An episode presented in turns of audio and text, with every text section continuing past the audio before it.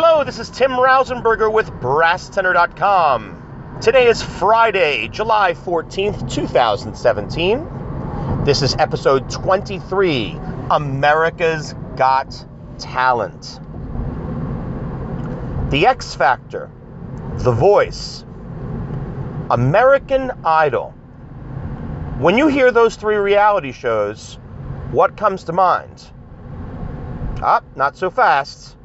Were you thinking Simon Cowell? That's fair if you were thinking that. But the thing that all three of those shows have in common, they were all platforms for singers. People that had been undiscovered, people that had never sung in public before, people who simply never got that lucky break. And they were able to share their voices with the world. Now, as we know, the talent shows have now taken over. Britain's Got Talent, other countries got talent, and the one of the biggest shows now, America's Got Talent. Now, America's Got Talent is a variety show, features acts from all over the world and all different shapes and sizes, literally.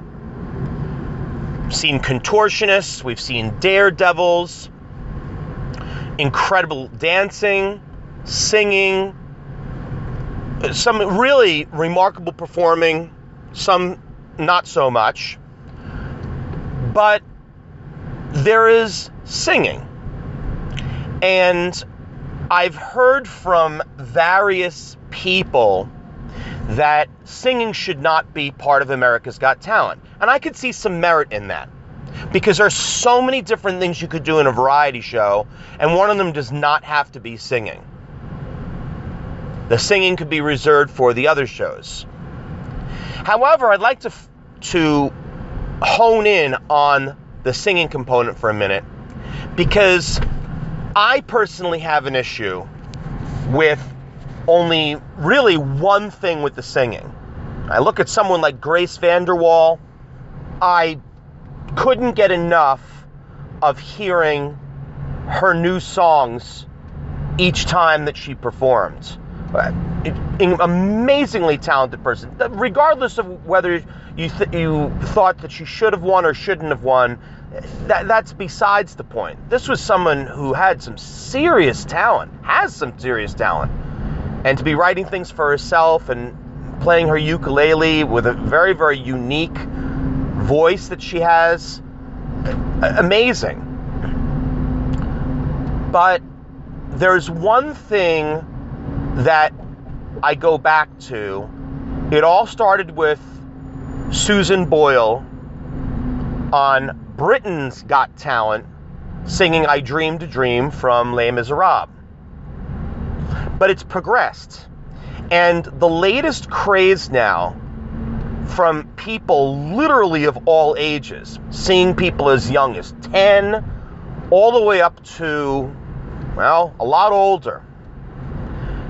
And that is singing opera arias or music that's similar in nature to an opera aria.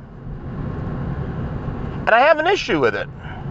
And my issue is this there's nothing wrong with a person doing their rendition of Nessun Dorma.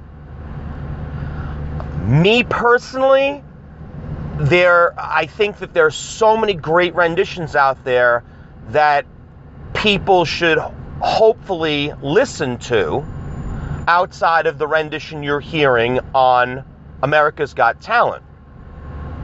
And I don't have so much of an issue with the people and their performances, even though, to be fair, most of the performances simply don't rank in any way, shape, or form with the professionals that sing this stuff. And I'm including the emotional part because I've seen it happen so many times where the judges will even say, Wow, you're singing with so much passion. Well, that really is, in some ways, if you're going to say that, it almost gives the listeners and the public of millions and millions the impression that opera singers don't sing with passion, which is certifiably false.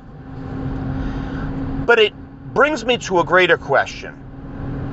When you hear that opera aria being sung, whatever it is, have you ever noticed the pop from the audience? Now, if you don't know what that term means, a pop means some type of an eruption of applause or cheering or something like that where it's very audible. You can you can not just hear it, you can feel it. You can feel that applause.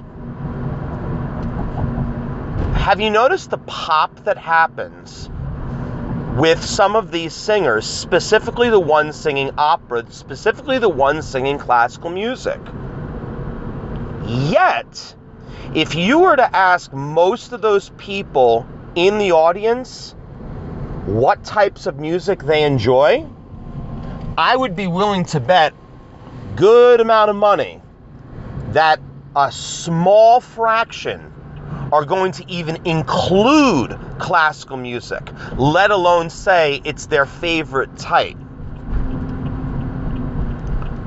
So, the question I ask you is this Do you like classical music? Well, if you're cheering for that opera aria, you must. There must be something about the harmonies of Puccini that get you emotional, get you thinking. And there is so much music out there that's been out there. Great recordings. And it doesn't have to be Mozart, and it doesn't have to be Beethoven or Bach or Brahms or even Tchaikovsky. Some of the greatest music is music we hear all the time. You look at Star Wars, well, where do you think the inspiration came from Star Wars? Start with Gustav Holst and the planets and his mesmerizing space fantasy type piece, Mars, which was in a 5 4 time signature. Incredible. How many times have you watched commercials and you had no idea that Carl Orff's O Fortuna from Carmina Burana was playing in the background? most people don't even know the title. And let's be perfectly frank about things. If you like Broadway, have you listened to West Side Story by Leonard Bernstein? It's pure genius. So if you like, no, if you love America's Got Talent, and you love those performances and you get excited, then you must love classical music.